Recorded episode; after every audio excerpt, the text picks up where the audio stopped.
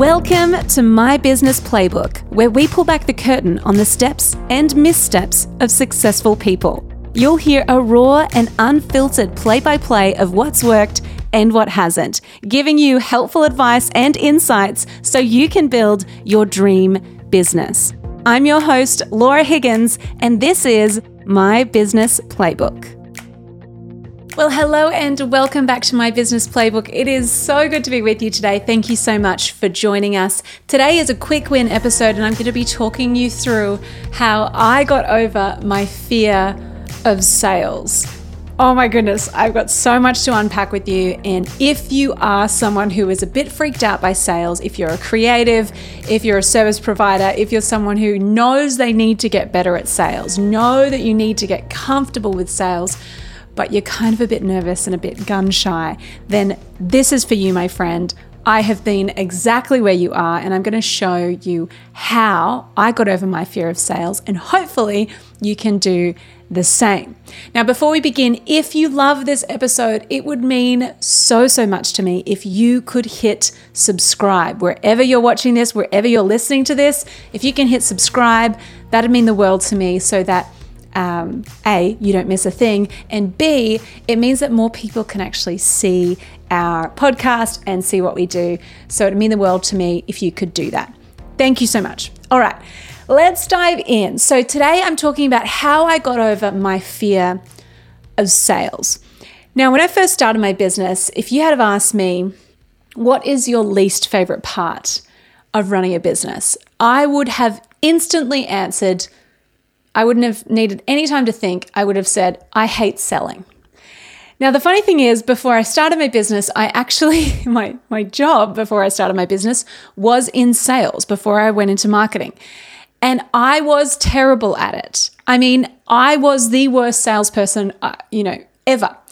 And I was working for a coffee roaster and they did beautiful specialty coffee. Their name is Glee Coffee Roasters. I still drink their coffee every day and I love their coffee. Um, anyway, the reason I even got this job was because my sister and my brother in law ran the business. So they kind of just gave me the job. I had no experience. I'd never done any sales training. I had no idea what I was doing. I understood coffee, but I didn't know how to sell anything. So, my job was to try to get cafes on board as wholesale accounts, so stocking Glee coffee in their cafes. Anyway, I would go into the cafe and I loved the coffee and I really believed in the product, but I would get so fearful and so sheepish that I would go in with my little bag of coffee and I would be like, hello, like, my name's Laura, and I really want to talk to you about your coffee. I feel like you could improve on your coffee. And so, you know, why don't you try this coffee instead? And by the end of the conversation, I would be not only would I not be selling the product, I would be backing out of there as fast as I could. I by the end of it, I'd be like, "Do you know what? Forget about it. I don't even like coffee. You know, coffee stinks," and I just leave. And and you know, none of those things were true. But I was so freaked out about selling. And something in me felt icky, felt pushy, felt like, oh, this doesn't feel right. Like, and I think there's also, uh, you know, I don't know if it's an Australian thing as well, where we kind of don't like to say, hey, this is really good. What we do is really awesome and it's going to help you. And probably what you do isn't as good. You need our help. we don't, we aren't as direct as that. So I had this real aversion to sales. Now, thankfully, in that business where I worked, they said to me, Hey, Laura, like, you know, they very graciously said, We reckon maybe you should be doing something different. And they kind of pushed me into, uh, lovingly, gently pushed me into um, looking after their Instagram, looking after their emails, looking after some of their marketing. And all of a sudden, I was like, oh, I love this. And that's how I started my business from there. So, really, all these things, they happen for a reason. Now, the reason I'm sharing this with you is I want you to know that I was not naturally good at sales. I was not someone who started a business and could talk the talk and could could kind of schmooze and like get anyone to do anything I wanted. That was not me. And I really recognized early on when I started my business, because I'd had a little bit of that experience in sales, I realized the success of my business completely depended on my ability to sell. And I realized I needed to work on this. So, when I first started my business, when I started La La Social Club, I was very aware of my uh, lack of capability in that area. so I very quickly, I was making about $400 a week. And, you know, I was stoked with that. I was, I think I was still making coffee on the side. I, I was kind of like doing bits and pieces everywhere. And I joined this coaching program and I couldn't afford it, essentially. Like, I, I don't even know how I got let in. I couldn't afford it. And the big thing they worked on was sales. And for me, it was this it was this tipping point where I realized if I don't learn how to sell, I'm just going to be the person who is good at social media and marketing, but isn't good at running a business. So I really had to decide consciously to get over it, to get over my fear of selling. And this was not an overnight thing. I just want to put this as a disclaimer. This was not an overnight thing. This took me a period of, I would say, 18 months to two years. So I worked with in this coaching program, then I worked one on one with a business coach who worked specifically on my sales process with me because I knew I can market. I knew I had that skill, that was what I was good at. But I knew that if I could sell, I could grow my business. So through that whole journey, I'm standing here six and a half years later, and I know that I'm good at sales. But the thing is, I it's not something I was naturally good at, it's something I had to learn. It is a skill, the same way that marketing is a skill. I believe that anything in business is a skill that you can learn if you're willing to do the work.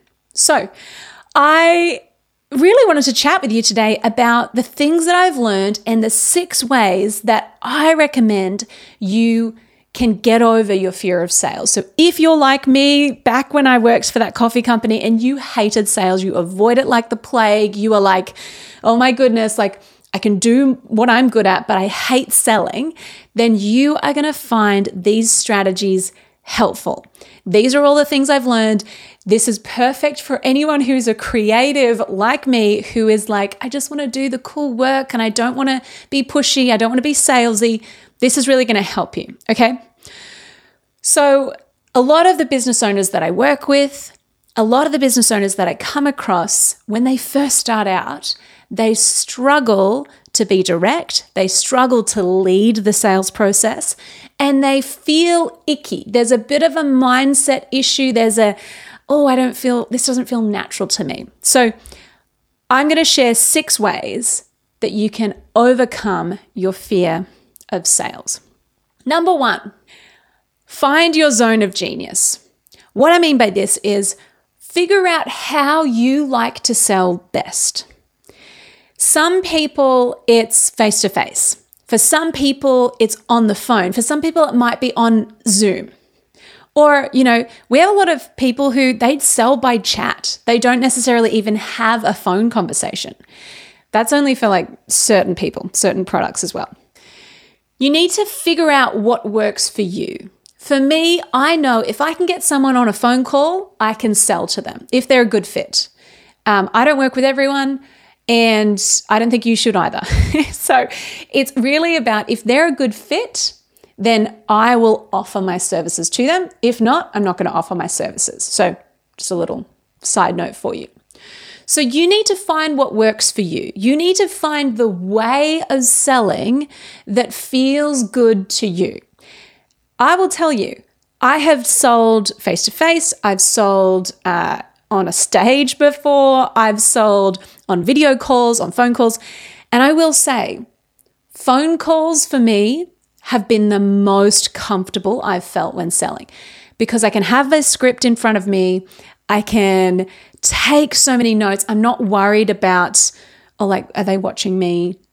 And kind of, I don't know, I'm not worried about how I like carry the conversation by looking at them. You know what I mean? So I can, I love the phone call, but you got to find what works for you. You might find that doing a Zoom sales call is your sweet spot. You might like the face to face.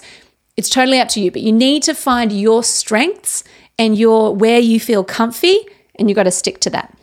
So that's number one. Number two, check your mindset. So you've got to remember that your service or your product is there to solve a problem for your customer. Selling is serving. And if you don't believe that your product or service solves a problem for someone, then I want you to jump back in and revisit okay, what are the problems that I'm solving for my people? What is the value that I'm bringing? And if you need to give yourself a little pep talk, maybe jump back in if you've got any testimonials from people or messages that you've received from clients where they've said, Oh my goodness, this has changed my life, or this has helped me achieve this. You've helped me do X, Y, and Z. Before you do a sales call, read through some of those awesome reviews because it's going to help you to to show up and even your posture is going to be different because you're going to know do you know what what I do helps the people I serve so it's really about going into this sales process, these sales conversations with the mindset of selling is serving. And if I don't offer to help someone who really needs it because I'm worried about being pushy or salesy or icky, you're actually a jerk if you don't. Sorry to be so direct. But if you don't offer to help someone who really needs it, and you don't actually say, hey, look, I can see you're struggling with this, this, and this, and I actually have a service that's going to help you to overcome that and actually get some awesome results, do you want to talk about that? That's all it is. It's just a conversation. But if you aren't open to the conversation, if you think people are going to come knocking on your door and like go, oh, I need to speak to Laura about this. They're not going to do that. We actually need to be open to the selling, be open to the sales process, and actually remind ourselves constantly if we want to serve our people, we need to sell to them. We can't give away everything for free, that's not serving them. We need to really make sure our mindset is ironclad on this. Okay, Number three, another mindset thing get comfortable with rejection. Oh, my goodness, this is a big one. So, the reality is that in business, you will not get a 100% conversion rate. That's just that's just a fact. That's just the data, right? So you need to be okay with people saying no. People might say, "Hey, it's not the good not a right time for me. It's too expensive. It's not the right fit. I don't see the value." People are going to say these things. That's okay. It doesn't mean that you have some sort of terrible flaw as a human being. It just means they're probably not your people. Or it might mean that you need to actually work on how you communicate the value. Okay, so all it is, it's just telling us, okay, I haven't communicated the value enough here, I haven't handled the objections enough, or that person's not my person, and that's okay right? So we have to get comfortable with rejection because it's part of the it's part of the gig. Number 4, get clear on what you do and don't do. For me as a service provider, I really had to actually where my sales got really like I felt like everything clicked. The moment I felt it click was when I started offering one service. I moved from done for you social media management. This was years ago. And I started consulting. And I had one offer. It was like a four week kind of intensive strategy. And I was like, this is, this is what I do. Before I work with anyone ongoing, I do this product. And I made it like a product. This is, this is how much it is. It's a set price. This is how much it is. And this is the next step like so I didn't have to go, oh, I've got to quote you on X, Y, and Z. It was just like, this is the next step. Here's how much it costs. Do you want to pay now or do you want to pay a bit later? it just becomes so much easier. Oh my goodness. So by clarifying what I wanted to do and what I didn't want to do, I could really sell with confidence because I could have kind of a script set out. Uh, so it really, really helped me. When I had too many services, it meant that I would I would trip myself up, I'd get a bit confused, and I would struggle to close people because I had too many options for them. So by drilling it into one option, I found it helped a lot. Number five, know your customers' objections. Oh my goodness, handling objections is vital. Your customer might, like, there are a few key objections that come up a lot. Number one is time. Uh, number two is often money. And the other one that I see is I need to talk to my partner or I need to talk to someone else. So it's like a they're not they're not confident that they're the decision maker. So it's really important that we understand those objections and we can preempt those objections and handle those objections in our sales calls. So if someone says, I need to talk to my partner, okay, cool. Well, when can I have a chat with you and your partner on the, on the phone? Let's just stop right here. When can we do that? Let's tee that up right now. I don't want to continue until uh, we have both of you on the call. Oh, it's like so much easier when you actually know okay cool well we need someone else on in this conversation to make a decision so let's let's organize that it's all good just a conversation right so you've got to understand your customers objections and then you've got to um, handle them in your sales process in your marketing in your sales page it's it's got to be everywhere. You've got to be addressing those objections so that when they come to you, they they already kind of feel like, oh no no no, she's already addressed X, Y, and Z. I already know that that's all that's all going to be covered. Okay. Final point. Lead the process. Do not let the prospect tell you where they want to go. Do not let them lead the conversation because you're going to end up somewhere you don't want to be. so, when you take a sales call, even when you're chatting with people in DMs and you're selling on chat, right? I want you to just imagine you're walking into a room and holding your posture up and you're saying, I'm leading this. I'm the captain now. what is that off? Um, that's off a movie.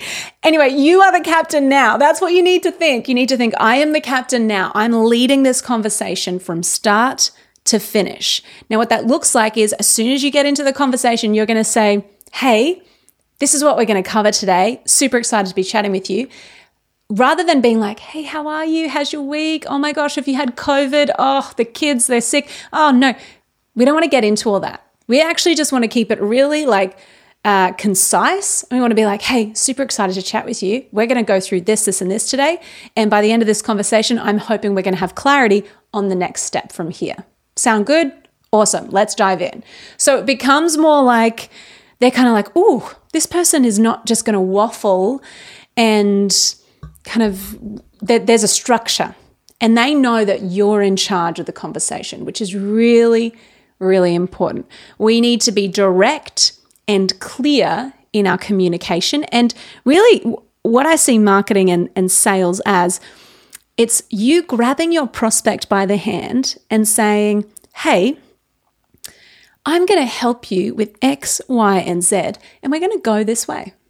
And you're just holding them by the hand, just guiding them. That's all it is. So in our sales conversations, we need to we need to own those conversations. So that means at the start, that means at the end. Really important at the end as well because don't close things off with something vague. don't be like, okay, cool, we'll, be in touch. No, no, no. You need to say, here's the next step, here's how much it costs, here's what we're going to do from here. Would you like to pay cash or card? like it needs to be direct. The next step needs to be really, really clear. And don't be weird about the money stuff as well. People need to know how much things cost. It's just part of life. so don't be sheepish or weird about talking about your pricing. Okay? So I'm going to run through those six key points again. Oh my goodness. I, I can you tell I'm excited about this? Uh, this is for me, this was such a light bulb moment in my business. And I know it's going to be the same for you if you can get over this fear of sales and start to confidently lead the process. So, Point number one find your sales zone of genius. Find out where you want to sell from, where your like sweet spot is. Number two, check your mindset. Remember that selling is serving. Number three, get comfortable with rejection. You're not going to achieve 100% conversion rate, okay? So just forget about that. It's going to be fine. Number four, get clear on what you do and don't do. Don't give people too many options. Make it easy for people to buy from you. Number five, know your customers' objections. Oh my goodness. Handle those objections in your marketing, in your sales calls. And finally, number six, lead the process. Remember, you are the captain now. You are owning that sales conversation, my friend. Okay, I hope that this helps you. Final takeaway remember that selling, like anything in business, is a skill, and it's one that you can and must learn. Your business cannot grow without sales. Your business cannot grow without marketing. You need those two things more than anything. In the startup phase, you need those two things. They're like oxygen in your business, right? Really, really important to learn this skill. And I want to say, if you do want to learn the skill of selling, if you want to learn actually, how do we structure a sales call? What's our sales script? How does this all kind of work? Then, and if you're earning over 5K a month right now, you're a creative service provider, then I want to encourage you hit me up and apply to join us inside the Next Level Club. Okay? If you're a creative service provider, if you're earning over 5K a month, if you want to scale your creative business, and if you want to sell like a pro and learn how to do this, then be sure to send me a DM on Instagram just with the words next level, and I'll send you all of the details. Okay, my friend, thank you for joining me for this quick win episode. I hope that you have a wonderful week. I will see you same time, same place next week. But in the meantime, go get them.